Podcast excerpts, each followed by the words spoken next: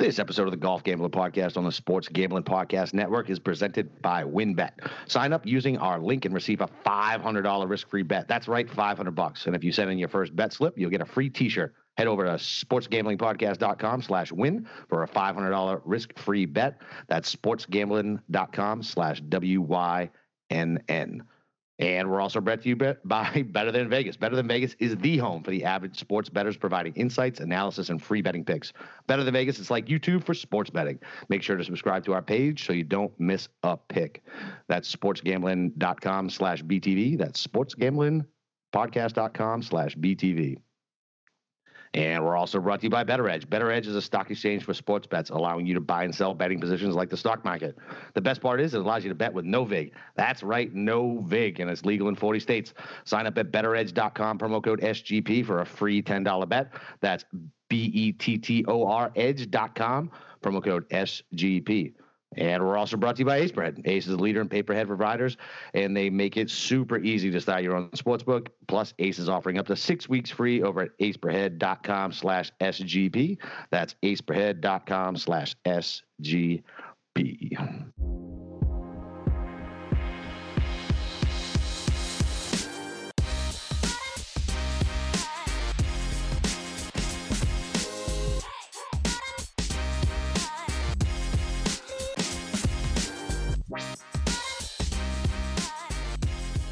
All right, welcome back, D-Gens, for the California Swing. This is Boston Capper with the God of Golf himself, Steve Sherman. What's up, Steve? How was the weekend, baby?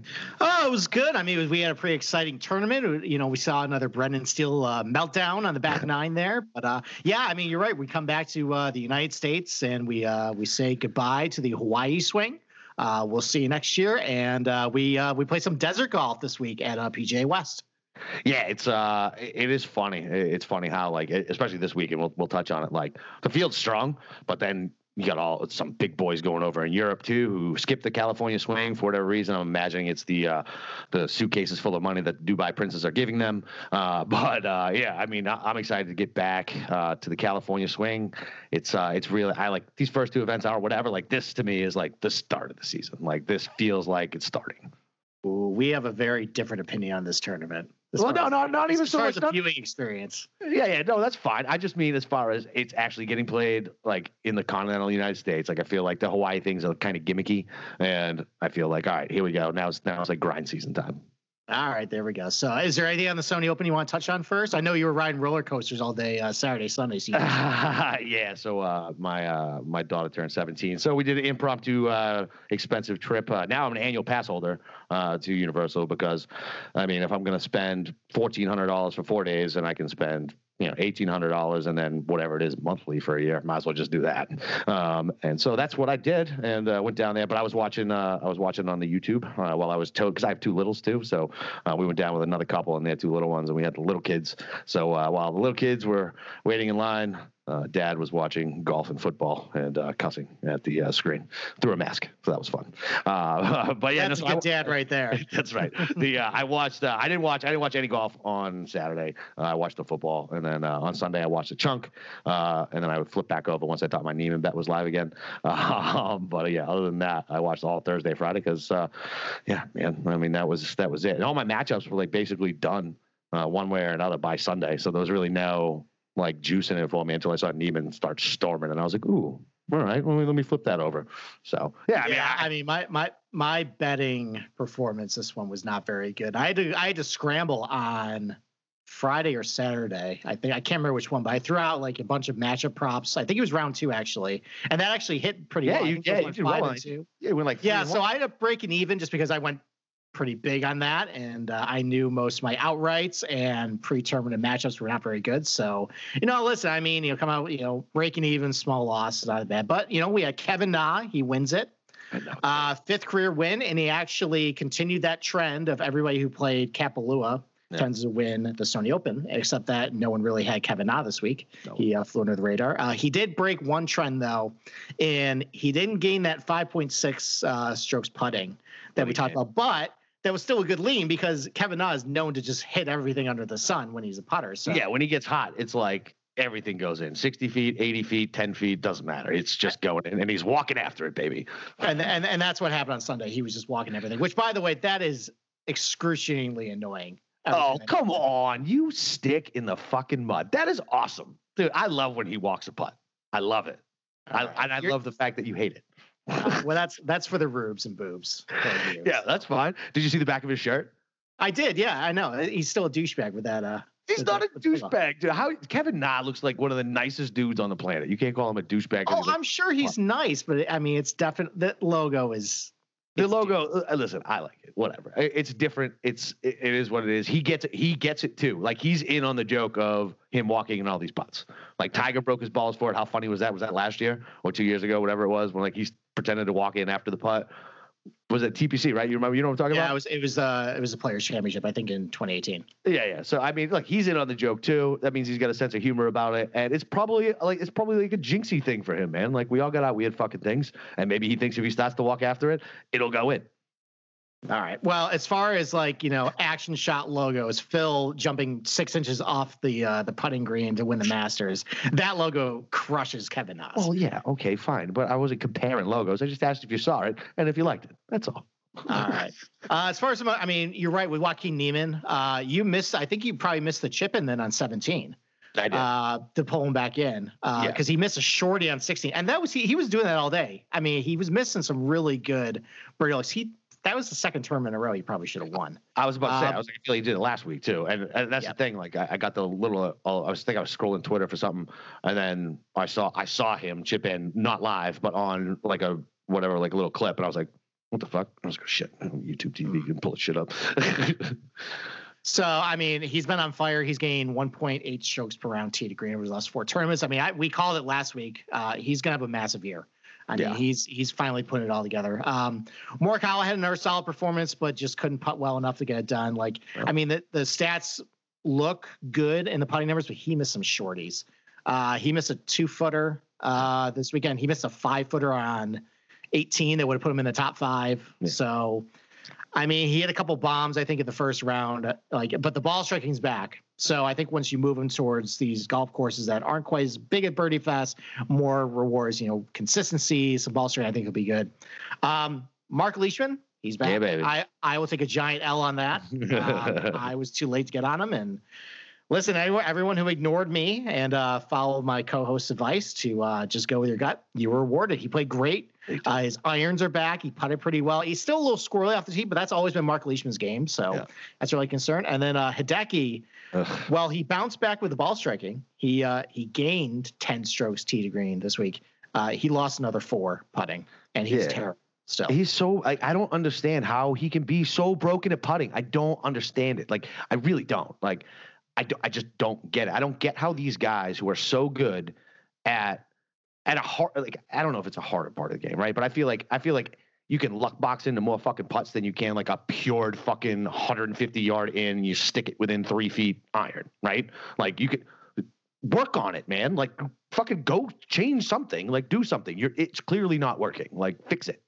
At this point, it seems like it's stubbornness. Like, yeah, you know what I mean. It's the same technique, probably the same putter for the past 5 years, and it never gets better. I mean, at some point, he just has to go to eBay and buy a belly putter or something, just for $60, and then just, make sure you don't anchor it and just try something. I mean, anything. Arm lock or whatever. Like, just do something there. Close your fucking eyes, like Sergio, for God's sakes. Do something. Maybe. So, how about Chris Kirk? By the way, that was a great story. Yeah, it is a good story. So he keeps his CAD, right? And so, what does it give him? Another fucking 2 years. Yes. Three. Do you know the backstory behind him? Mm-mm. All right. So we kind of alluded this last week when we talked about how much pressure is to be on the PGA Tour. So he started to get anxiety about he wasn't playing well, and when he would go back after he missed a cut, he would get so much anxiety about, well, I can't pay bills. Like I'm not getting paid. That he just started drinking and drinking. Oh, I do know the backstory on this guy. Yes, yeah. I do.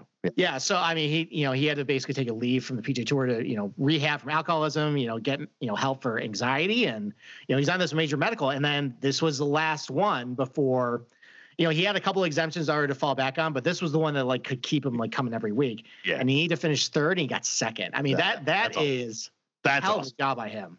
Yeah, for real. And it was funny. I think, I think I was, because he was in the $6,000 range, right? I think so, yes. He was in the $6,000 range, and I think when I was kicking around trying to pick through the trash down there, like his name jumped out at me, and I think I read an article. It was either on Golf Digest or PGA or one of those things, and it talked about that. And it just dawned on me now. I was like, oh, yeah, I did read that story. You know what I mean? Like, but man, like seriously, like what a relief for that guy. You know, like it's fucking awesome because even bad golfers can, you know, make some money and maybe gets to go out every week and maybe get some sponsor money and shit, man. I mean, second in this tournament, what the hell did that pay out? That was like fucking like $800,000 or something, right? I think so, yeah. I mean, listen. I mean, it's a good chunk of change, and it's job security, and hell yeah, I mean, man, he can feel good for next year. So, I mean, he's a good player too. I mean, he made the President's Cup, I think, in 2015. Yeah, I think he's won a couple of times on tour. He fell hard, but you know, it's a lot more interesting to see these types of stories on PGA Tour than like I don't know, like some other stuff. But any notable disappointments you got? I got a couple, but I'll let you go first. Yeah, no, I mean, I think we're both on Answer. Answer was fucking really disappointing. I mean, for me, Palmer, just because I was invested into him, like, hey, look, he turned it around and he hung around, T30 something or whatever. He made the cut, thank Christ anyway. But I mean, I don't know. I thought he would have played better. I mean, that's pretty much it for me. Just answering him. Yeah, I mean, Kisner was pretty disappointing too. I mean, he didn't really have anything going. You know, putting okay, his irons weren't really that good. And then Sungjae, that was Sungjae, Jesus, yeah, fuck yeah. Sungjae, yes, yeah. I mean, I want it done on him. Good lord. Yeah, I mean, irons are bad. He putted terribly again. Like that's kind of been a trend with him for ever since the restart was his irons and putting hasn't been very good. He's been so up and down too. So I mean, Sungjae's playing this week. Answer's playing this week too. So we'll see if they can bounce back. Man, that's going to be interesting, right? Kind of see if people are going to be done with them at this point. And if we jump on when they jump off, or maybe we got to see something first. Because like we talked about this over the whole restart. Like, which Sungjae are we going to get? And I feel like this is a guy that's had, for me personally, at least a peg to guess when he's going to do well and when he's not. So when I get boxed in on something like that, I'll usually just kind of wait it out. I'll probably end up being late, but I'd rather be late than just keep fucking throwing good money after bad, you know? Yeah, I mean, it's going to be tough with him. He's $9,900 this week, too. Oh, yeah, yeah. Oh, I'm not betting him. I'm definitely not. So I got in early on Scheffler and Cantlay this morning. Or not this morning, whenever the hell the ROM news came out. I think you and everybody else, by the way. Yeah, exactly. Fucking Tommy texted me. He's like, yo, I got in on everyone. I was like, okay, cool. All right. So I guess we can segue that into who's in the field this week. Obviously, Rahm, the big news, the withdrawal. Still a strong field, though. I mean, I don't know the history of a lot of these guys here. So why don't you break down, I guess, some of the big boys? Yeah, so, I mean, obviously disappointing that Rahm's not here. Koepka's the other big fish here, too. This is his first time playing the events, and we don't really know how healthy he is coming in. I mean, he had the knee injury last year. So if he's healthy, he can definitely rip this course apart.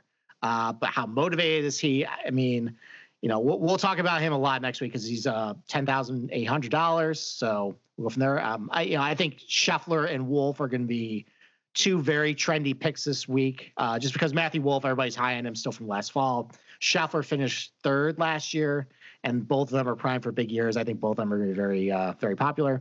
You know, some other big names, Tony Finau, still, looking for that first win. You know, he plays pretty good here, though. So, and he tends to play pretty good at overseeded golf courses and on POA. So, we'll see how that goes. Patrick Reed's here. He was a withdrawal last week. We were wondering what was going on. Apparently, he just wanted to play this week, so he's there. Ricky Fowler is back. Yo, boy. American Express ambassador, by the way, so that's why he's here. So, he has a pretty good course history here. This actually was his last top 10. It came a year ago this week. Yeah, so. And he won the Players, right? He won the Players, right?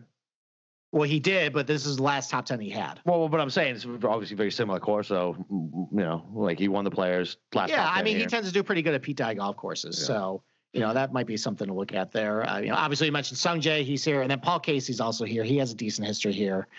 He has some things that kind of fit with the golf course. So, but other than that, I mean, it's a good field. It's, a little stronger than what they had. Obviously there's some bigger names. Most of the bigger European names are over in Dubai, like you said, getting briefcases full of cash, including Justin Thomas, who lost his sponsorship, but I'm sure he's getting paid handsomely.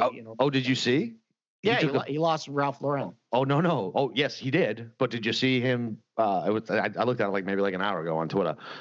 He's taking a picture outside, still fully decked out in Ralph Lauren gear. Oh, standing outside or wherever the fuck the clubhouse he's at, fully decked out still. I'm like, so did the sponsorship get taken away or not? I'm confused. I think Kenny Kim posted it. Okay. I mean, technically, he can wear whatever he wants. It's just he's not getting paid for it. So he probably has a bunch in his closet. He probably likes how it fits him. So yeah, exactly. It's all customized and shit. Let me ask you something as far as Brooks go. So am I misremembering this? Does he usually just skip the California swing? I think he plays Torrey sometimes. Well, actually, you know what? You're right. He's usually over in the Middle East right now. Okay. So like last couple of years, he's been playing. He played Saudi. He played. Right. By so I was like, man, I can't remember if I'm thinking of this right or not. Like I feel like he never plays. And is it because he doesn't like POA, or is it because he just rather go fucking make a shit ton of money over the Middle East? I think he just likes getting money. Okay. Yeah, I mean, I know he's played Waste Management a couple times. I mean, he won the Waste Management. Yeah. That was his first year PGA Tour victory. He plays Genesis because that's one of the bigger events. So, I mean, we'll probably see him in Torrey just because what happened there. So, you know, I mean, that's a good golf course for him if he's, you know, there. But, you know, I mean, it's good. He's never played this before. Maybe he's here kind of like with Mayakoba where he might be obligated to play this. That's right. He's never played it before, so. But it'll be interesting to see. I mean, he's definitely going to be on my radar as far as I want to see how he does. He doesn't have to win. He doesn't have to play well. I just want to see, like. Are you healthy? Are you healthy? Right. Yes. That's the big thing, right? Are you healthy? How's the hip? Anything else bothering you? Are you mentally focused? Are you ready for the year? Right? That type of shit. So Wolf, right? So everybody's going to be all over Wolf, and something you always said that you said, and I went against it and it completely worked out for you saying correctly, the way his shot shape is. How's his shot shape for this course? Why don't we say that for tomorrow? Right. I mean, because I have some takes about Matthew Wolf as far as why I'm concerned about here, just because, you know, I mean, he played well at the other two golf courses, which we'll talk about in a second, like how they changed it up, but he did not play well at the stadium course. Okay. And I think there's a specific reason why. And I think it has to do with Mr. Pete Dye. Okay. All right. Good deal. All right. So we got the field overall, and Steve's Dick teasing us for some info on Matt Wolf. So you listen to the one we drop tomorrow on the betting and the DFS show. So I mean, look, it seems like this is a tournament that almost anybody could win, right? Short knockers, anybody, random names pop up here all the time. Mm-hmm. Yeah. I mean, the last two winners of the event was Andrew Lander at 200 to 1, and Adam Long at 600 to 1. And then before that, you had Jon Rahm win at 8 to 1. Right. Hudson Swafford once upon a time was 50 to 1 to win a tournament. I don't remember that at all. Why he was that high? But he won in 2017 at 50 to 1, and then Duffner was 40 to 1 back in 2016. Remember he chipped from the rocks. Yeah, it was a great shot, dude. I used to love Duffner, man. And then his fucking old lady fucking bounced on him, and his life went to shit quick. And you just gotta feel bad for the guy. Well, he lost all the weight too because he had neck trouble. Yeah. I mean, listen, he won 5 times. He's a major winner. Yeah, man. So listen, he was fine. I was at TPC. It wasn't last year. Not COVID. The year before, and we were walking around, and we started following Duff for a little bit. Nobody else was following him, and he had his girlfriend walking around with him or whatever, and just following him takes place. And he was throwing a golf ball at this chick. We're why is he throwing a golf ball at this girl? And to get her attention, and it ended up being his girlfriend. It was funny. I was like, is he just trying to pick up broads on the just randos walking around watching the golf? I was like, I like this guy. I was like, oh, it's his girlfriend. It's not as funny. But I like Duff, man. I felt bad. You remember what I'm talking about, right? When his old lady left and his game went to shit. Yeah, I mean, there was a lot of things going on. Yeah. I mean, it was injuries. It was that. It wasn't great.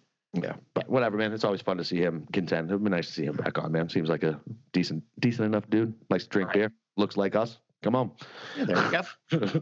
All right. So, like you said, so this format's completely different this year. There's a whole course out.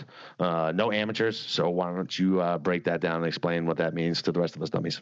Yeah, and I think that's going to actually impact how this tournament goes. So first of all, no amateurs, which means the broadcast won't be excruciatingly long.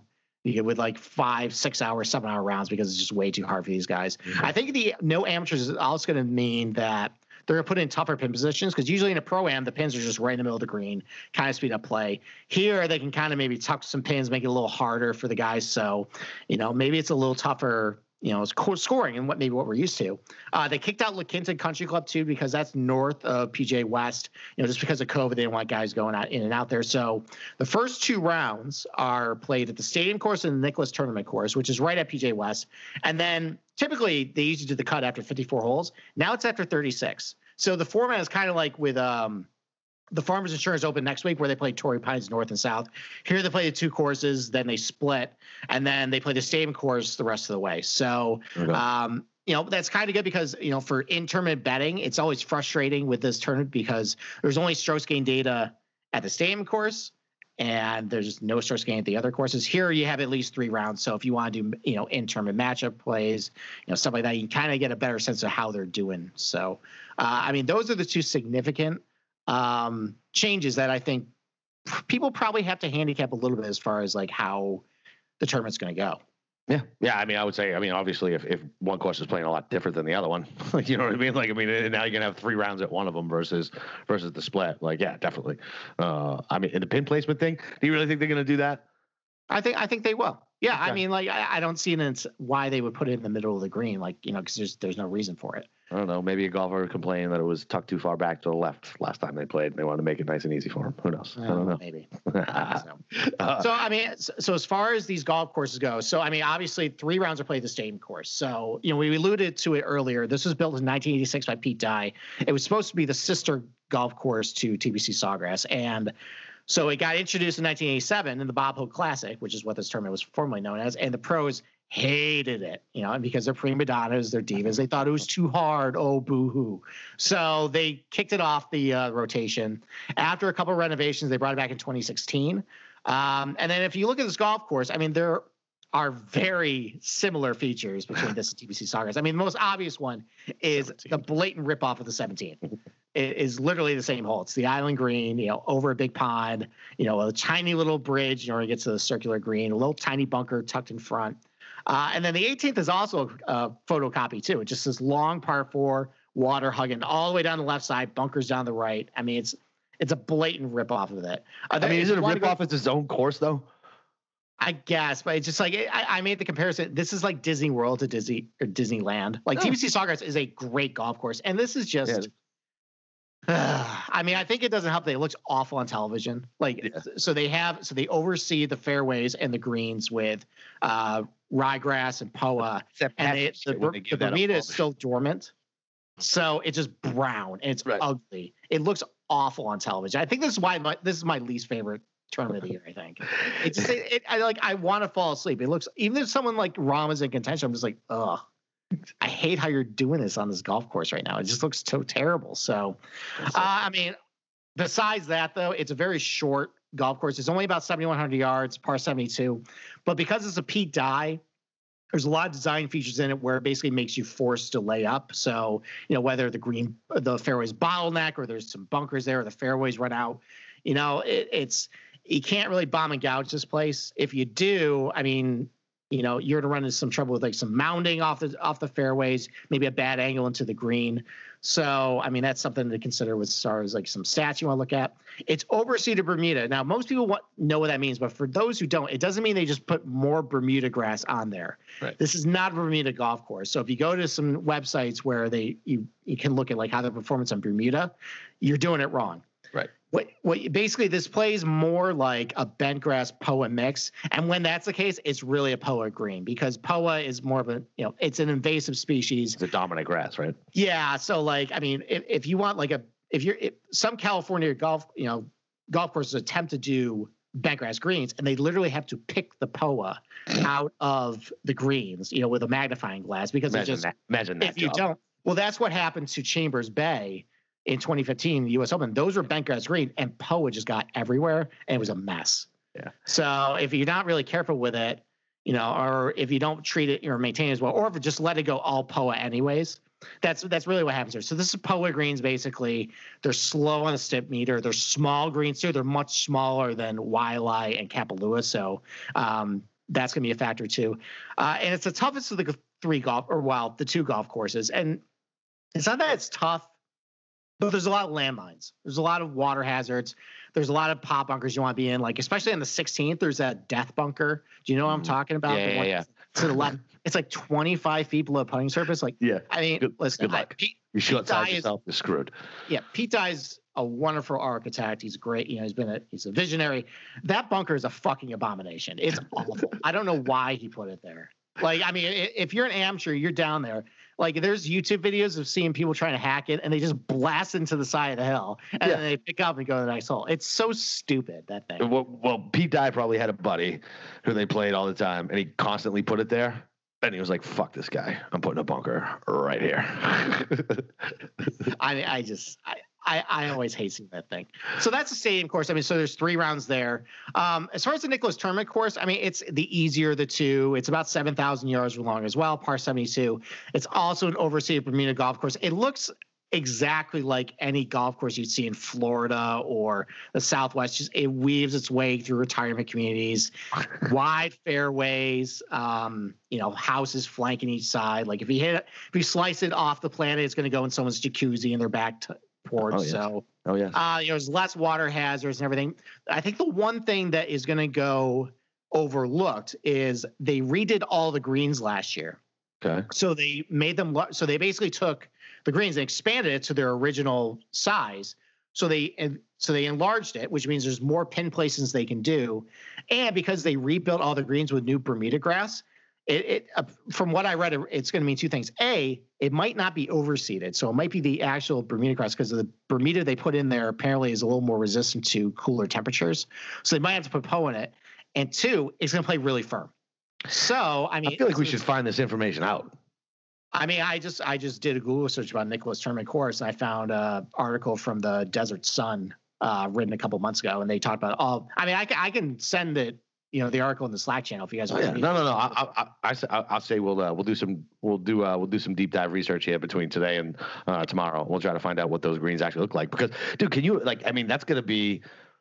Going from POA to Bermuda and back and forth, like from one day to another, that's gonna mess with some guys. I mean, they might overseed. I'm not sure, but that's what they speculated. Apparently, the course superintendent thinks that it could be Bermuda. Now, I don't know if it is. I'm not an insider to their, the golf course this week. I just know what I read. So, right, but cool. What I do think is, I think it's gonna play tougher than previous years, just because it's gonna turn into more of a ball striking contest. The ball's not gonna stop on a dime. It's going to play firmer. Guys have to have a little bit better distance control. So I don't think scores are going to be quite as good this year from the combination of you're playing 3 rounds at a tougher golf course, and the Nicklaus tournament course is probably going to play a little harder than previous years. So that's going to be something, especially if we were going to want to look at who tees off on what day where for showdowns, right? For round 1 and round 2 showdowns. If we think Nicklaus is going to play harder, like let's focus on the TPC course. Yeah, I mean, typically for showdowns, you want to avoid the stadium course. And I think actually this year it might play either even or maybe a little easier. Yeah, and we'll talk about some guys that, were first round leaders. And there's a little bit of a myth that you can't go low the stadium course. There's been some really good first round scores at the stadium course over the last 5 years. All right, cool. All right, well, listen, before we start getting into the type of golfers we're going to tag it and what's important and what's not, I got to let you know that WinBet is offering a $500 risk-free bet. And if you send in your first WinBet screenshot to podcast@sportsgamblingpodcast.com, you get a free t-shirt. Tons of boosted bets, including a wheel spin to boost parlays. Perfect for DGens only. WinBet is currently online in New Jersey, Colorado, and Michigan is coming soon. And more states on the way. If WinBet isn't active in your state, you can still get a free shirt by referring a friend. That's sportsgamblingpodcast.com/win, WYNN. All right. So what are we looking at here? So I guess, I mean, does it change it? I mean, I guess if they're going 3 rounds at the TPC, then we need to focus a majority on what they do well at the TPC and almost disregard Nicklaus to a point, right? Yeah, I mean, it's like with farmers. I don't really care what they do on the North Course. It just there's no surface gain data. I only care about what they do in the South. So, I mean, there's nothing to draw upon other than just raw scores. You don't know how they do it on Nicklaus tournament. So I'm just you just kind of got to hope and pray that they do pretty well. And then I'm focusing all my energy on the stadium course. So the stadium course is a more demanding golf course tee to green. So if you look at, Data Golf puts in, the radar plot of like the relevant skill sets, and what it spit out this for this stadium course is, I think it's a little misleading. So it says it puts a premium on driving distance and putting. And if you break it down, the golf course, as far as like how it's constructed and like what, types of players, how they putt there, you might get caught. It might get, put down the wrong path. So, I think distance matters on the par fives. They're all very reachable and they're all pretty straight out ahead of you. So, if you're good, you can hit it long off the tee, you'll have an iron hand. It makes it a little easier to birdie them as far as, if you're a shorter hitter, it's going to be more of a hybrid or three wood. You don't really want to be off the green on these par fives, but, they are reachable in two. So a longer hitter does have an advantage because it's a little easier for them to get there. Putting, traditionally, you got to putt well there in order to score. But none of the last five winners of this tournament finished inside the top 100 in strokes gained putting the year they won. So can I ask you something, though? So I brought this up on the Slack channel, right? So I just got confused by something about strokes gained putting, and I feel like this is where I need to ask it before I forget.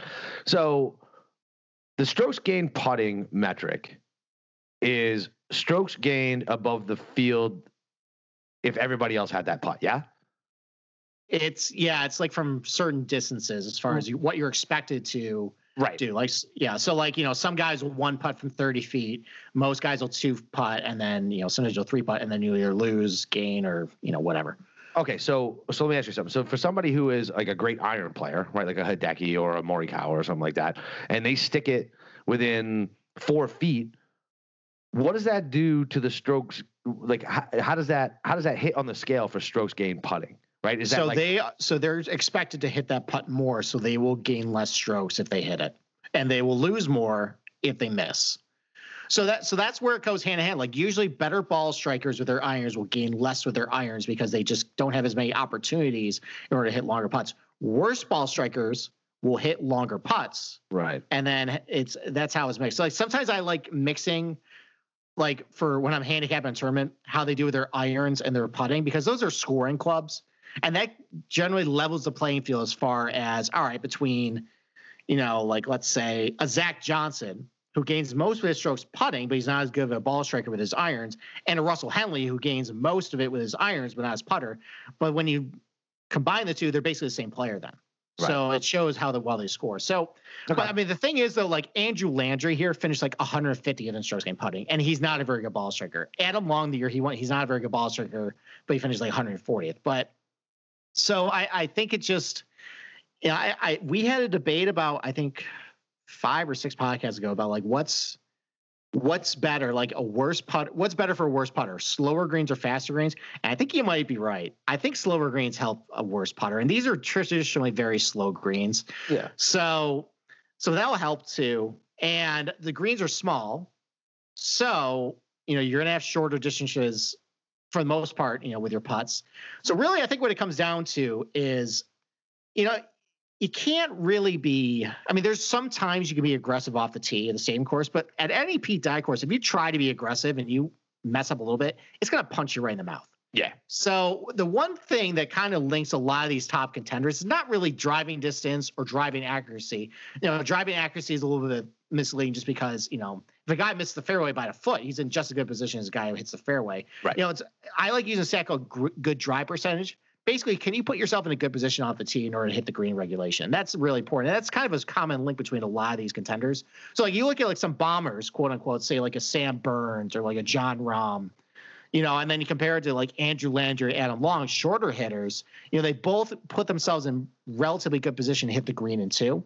Right. So that's something I think if you're looking for a driving off the tee metric, that's what I'm going to be looking at this week. And then as far as, a lot of the approach distances, and I mentioned it earlier that Pete Dye did a good job of designing this golf course to bottleneck fairways, basically kind of handcuff what you can do off the tee. You can't just take driver everywhere.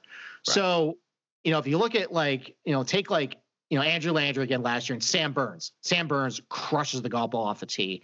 Andrew Landry's a short knocker. They were both hitting their approach shots about the same distance into the green of the stadium course in the final round. And they both had about between, you know, they both had wedges, you know, short irons. So they're on most of the par fours, you're hitting between, you know, like 125 to 175.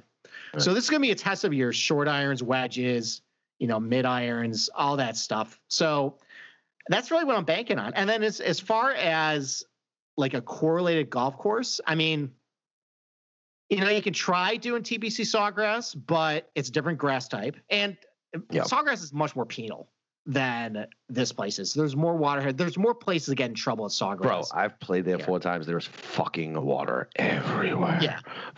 Yeah. I mean, there's water here, but you can generally avoid it if you just aim away from it. So, I mean, as far as like tee to green layout, it's the same, but it's, you know, different grass types, a little more penal. I don't know how that works. Data Golf says that the closest comparison to the stadium course is Torrey Pines. This place is not Torrey Pines. Well, that's yeah. I mean, Torrey. It's only because of that little skill set shot that like really emphasized putting and driving distance. Okay. But at Torrey Pines, you're blasting driver all day long to get over the bunkers. Right. Here, you're only hitting driver. Maybe you're hitting him on the par fives, but on the par fours, maybe 2 or 3 other times. Yeah. You know, it's mostly 3 woods and irons to play positional golf. Where's Stenson this week then? Where's your boy Henrik? I think he's over in Dubai. Getting that. I hope he is. He's got to get something going. He typically plays pretty well over there. But, and then as far as putting goes, I mean, again, like I said, do not checkmark Bermuda on your little database. That's going to lead you astray. It probably plays a little closer to POA. But honestly, I mean, it's a mix of a whole bunch of different shit on this green. You know, these greens are a month. They're overseeded. I mean, you can also maybe look at overseeded golf courses, but there aren't that many played on PGA Tour. I mean, the one that comes to mind is TPC Scottsdale. That'll be in a couple weeks. Are they going to allow fans there? Is Arizona wide open? I think they had to reduce how many. That's all right. Just give them more beers. That's a fun tournament to fucking watch. That's on my bucket list for tournaments to go to. Right, because drunk people can social distance, right? Yes, absolutely. I mean, clearly they can social distance. Well, I mean, so if you want to compare to like how guys do in an overseeded golf course, I mean, that's generally the same. Yeah. It doesn't play nearly as different. I mean, TPC Scottsdale, you bomb the driver everywhere. Oh, yeah. Here you don't. You know, TPC Summerlin is overseeded, but the greens are bent grass, so that doesn't really have a correlation. The Houston Open from like 2016 to 2018, they used to overseed the hell out of it, but that was soft. This was going to play more firm and fast, and then that's more of a bent grass variety. This is going to be a little more POA, a little more mixed.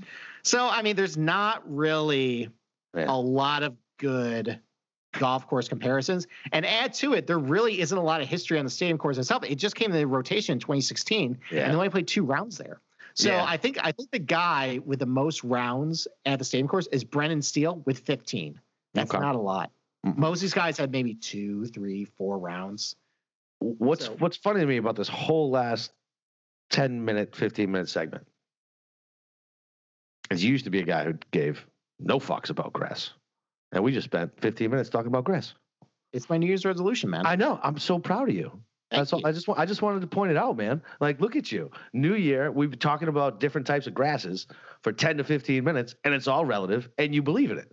Well, I mean, it's more of a PSA that I want to make sure the listeners know what they're doing. Like, I want them to know that, like, just because you see overseed Bermuda, it's not a Bermuda. Don't click it in your fucking stat model, right? Don't do it in your builder, right? No, and I think they need to realize too that like this overseed stuff, like, it's a lot of different things. It's its own different animal, and there's not many golf courses on the PGA Tour that have this. So, I mean, while I say, you know, I'm trying to be more of a grass type, it's not as important just because there just isn't as much to it. If you want to look at grass, I would probably look at POA, but POA. All right. I mean, look at POA and slow, right? Slow. Regardless, it's going to be slow. Yeah. And then just focus on your different attributes, you know, as far as just like, I'm going to elevate ball striking more this week. I think it's going to be more of a ball striking contest just because it's going to be at a harder golf course, more demanding one. You know, look at guys who are pretty good with their wedges and short irons, you know, who can keep it in play off the tee. I'm going to try and keep it simple with that this week. All right.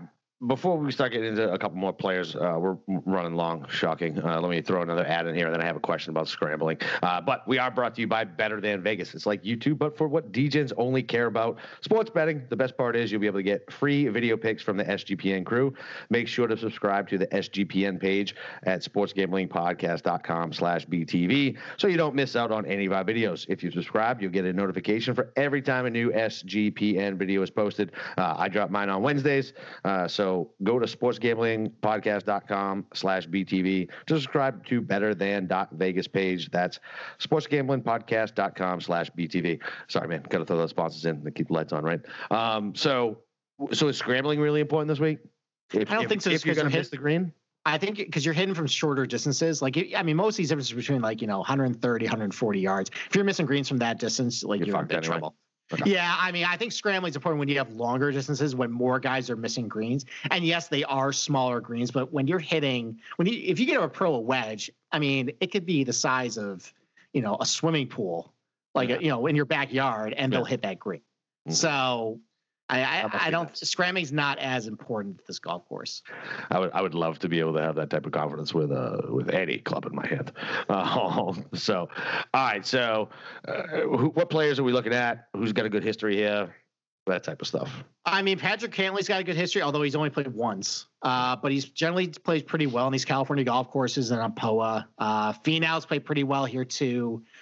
He's a Cali, right? He's a Cali kid. He grew up down in Utah. Okay. Yeah. I mean, it's a desert basically. So, yeah, same. But I mean, he tends to play, like we mentioned at Kapalua, that he doesn't play very well on Bermuda golf courses.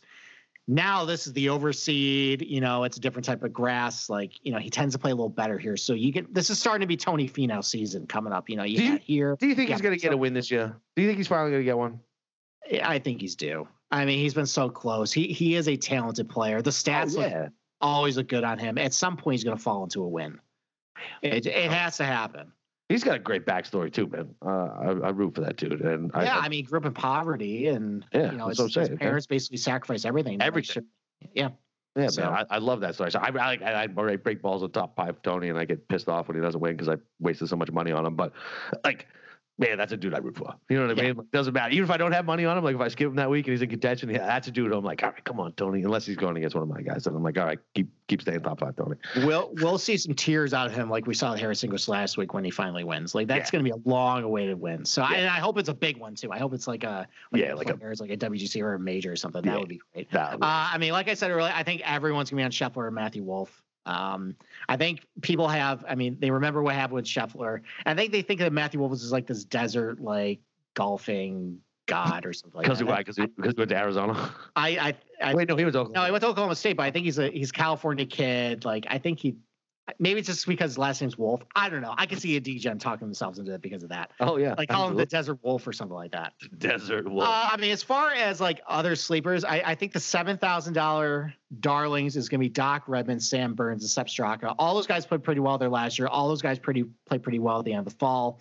Aaron Wise, I think, is someone who could do well here. He played pretty well at the fall last year. Taylor Gooch disappointed me last week, but he's got a good course history here. His stats still look good. I think the big question mark is the horse for the course is Adam Hadwin. He had a 59 at La Quinta a couple of years ago. He always plays pretty well here, and he has been awful for about a year. Yes, he has. Trust me, he has. I know, but he won me a matchup on the fall swing. I can't remember what fucking tournament it was. Matchup over a guy who finished in last or something. Listen, I don't give a fuck. He still won me a matchup. The last top 10 came at the 3M Open last summer. And actually, no, his last top 20 even. He has not finished inside top 20 since then. So when was it? Was it August at least? Give me August? It was July. Oh, all right. Well, that's a long time for a guy like Adam Hadwin. Yeah, he's played a lot of golf courses that are Adam Hadwin golf courses. Now, the thing with him, though, is he likes his overseeded Bermuda because he says he has trouble chipping off Bermuda. So that's true, dude. Chipping off Bermuda is tough. Yeah. So apparently he prefers this. He can putt better on it. So this is Adam Hadwin season coming up right here. All right. Charlie Hoffman played pretty well last week. He doesn't have the best course history here, but he's been scoring pretty well his irons and putting. He keeps it in play off the tee, hits his wedge as well. That's an area I keep an eye on. But there's a lot of good names in the $7,000 range that we will break down tomorrow. Yes, we shall. What about my boy Keegs? I like Keegan a lot this week. If it's going to be a ball striking contest. But he can't putt. Well, he can't putt any worse than he did last week. What did he lose? Like 8 strokes putting? I want to cry. And I was off of it, whatever. I won my matchup one because I took Siwoo over him, so I was fine. But Jesus, man, like I want Keegan to win. I love Keegan, Boston guy, whatever. Like I want him to do well. And I feel like I'm going to be on him this week, and I'm going to need somebody to talk me off him. It probably won't be me. Come on. I mean, even if he loses like 2 strokes putting, he gains so much tee to green that I could at least put him in the top 20. Fine. All right. I'll try to come up with a reason not for you. It's fine. I won't listen to you anyway. But even though, and the only reason I won't listen to you is because I said I wouldn't. So now I'm just going to have to dig my heels in, even if it's good advice. So yeah. And guess what? I ended up being right on both those counts. Wes Bryant made the cut, son. Made the cut. I'll take an L on that one by still. Okay. All right. And then enjoy your T40, everybody. Hey, whatever, dude. Fucking 6,500. Better than Doug fucking Gim. I knew Doug Gimchok was bad. Doug Gimchok bad. Remember that. Every chalk under 7,000 was bad. I no, was it Malnati? Malnati was fucking under 7K, wasn't he? Wasn't he like 69 too? Good point. I mean, he had a bad Sunday, so. Who gives a shit? Fucking, he was 6,900. He was first round leader, for Christ's sake. All right. Sometimes it works. Sometimes it doesn't. Most of the time it does. Most of the time it does not. You're right. I was like, Malnati, fuck. I was like, the wrong one. All right. So, I mean, we pretty much hit everything. Yeah. I mean, other than that, the numbers are out. I got down early. You get down early on anything. The only thing I've gotten down on is, like I said, Cantlay and Scheffler. No, I mean, I'm still digesting. I think, I don't think I'm going to take any of the favorites though. I think I'm going to be looking, I'm probably not going to bet on anybody under 50-1 this week. Yeah. Well, great. Yeah. Fun. Thanks. We'll see. I'm still digesting it. Even Scheffler, your boy? We'll talk about him tomorrow.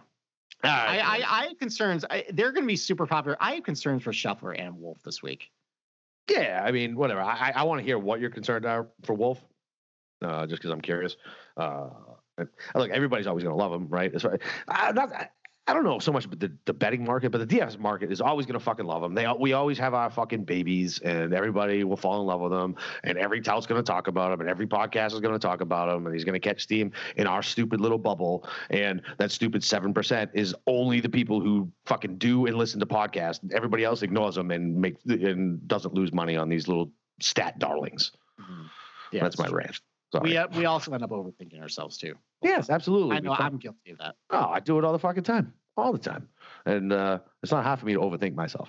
So, all right, man. Well, listen, we'll get back at it tomorrow. We'll break down those DFSTs, go over our first round leaders, our matchups that we like. Apparently, we have listeners who like 3 balls. We're gonna have to talk to people about that, right, Steve?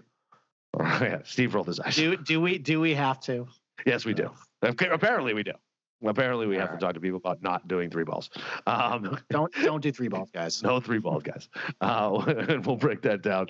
And yeah, man. Yeah, DFS betting. We'll get after it. Give you short and long shots. Apparently Steve's going to give us some nice long shots that might fatten up our wallets to help maybe some people pay for the Universal trips. So for Steve Shermer and Boston Capper, green screens, motherfuckers. We'll see you tomorrow.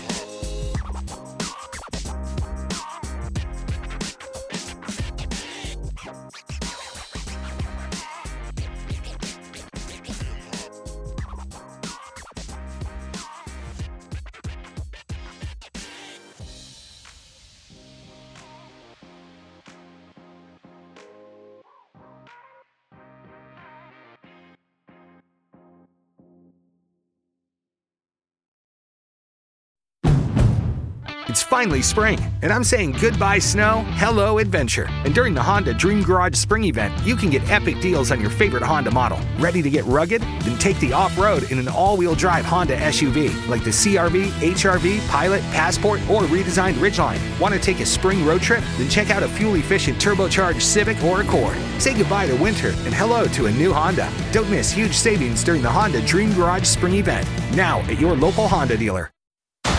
The Falcon and the Winter Soldier has arrived on Disney+. The world is upside down. We can't lose this fight, Bucky. If we do this, we're going to do it our own way. Experience the 6-episode event. We're partners, co-workers, not necessarily a team. No. We look damn good. Marvel Studios' The Falcon and the Winter Soldier, now streaming only on Disney+.